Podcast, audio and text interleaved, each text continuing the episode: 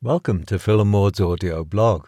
I'm Phil, and this week we're talking about how your relationships can be a dynamic force for spreading peace. We spoke separately about this, and Maude said, Our world is filled with violence, war, and divisive forces striving to drive us apart and to emphasize the differences between us as real and insurmountable. Many people find themselves feeling like they are insignificant against this tidal wave of hate and intolerance, yet we are not insignificant. The reason Phil and I write our blog, books, and newsletter is to share a wonderful mystery that we have experienced. A simple truth, really, but one often overlooked or not acknowledged. Peace is a way of living, of being. It is the center of our relationship not as a goal or an image or a thought, but as a visceral reality. Through the practices we write about and teach, we live with peace as our foundation and underpinning in all we do. And this is not just confined to our relationship. It spreads to how we act, how we are in the world. It is spreading to all our relationships. This applies to all of us. This is a force far stronger than any movement to separate us from each other. We must not allow this light to be diminished, but rather we must strive to spread this reality. Each of us can be a dynamic force to spread peace in the world. It is real and it is catching. It can be the center of all the relationships that you have. Our differences are not a reason for separating us. They can, in fact, enrich our lives and help us to see the common bonds we have despite the outer differences.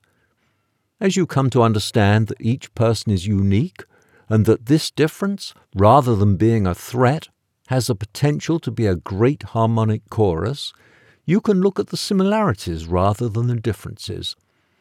The sense of threat from what isn't familiar weakens and creates a sense of calm and acceptance.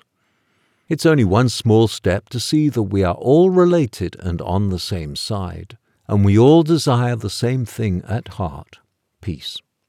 Phil and I know from our direct experience that this is possible.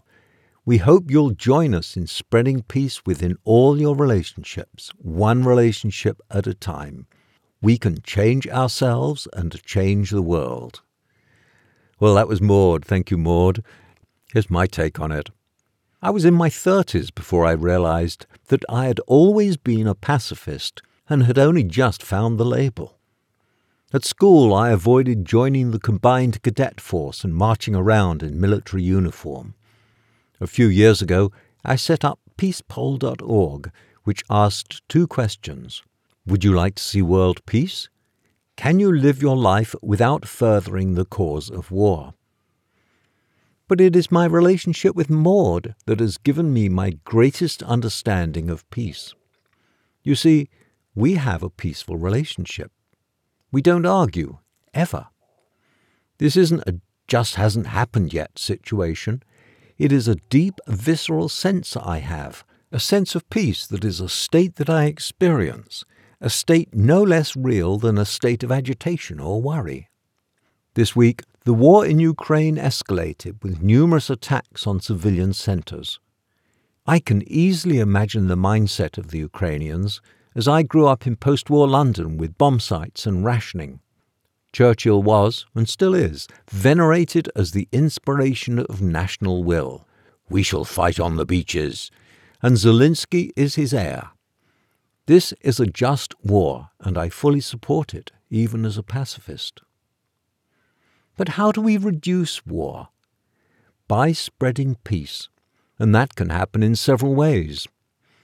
By being peaceful inside, you influence other people.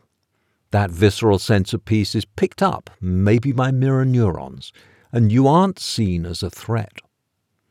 Another way is to act peacefully toward other people. To do otherwise is to set up conflict. Instead, approach issues the way we describe in our process, by sharing your wants and needs and looking for underlying commonality. By being peaceful in these ways, you spread it in the world. You might object that when we talk about our process, We say that we can always find a solution because we share core values. Yet, when talking to, say, a political opponent, there are very different values at work. But you always share things with other people. You eat, you sleep, you need companionship. Look at what you have in common, not at what separates you. You are two stems from a common root. Peace is the sense of unity behind all things. That's it for today.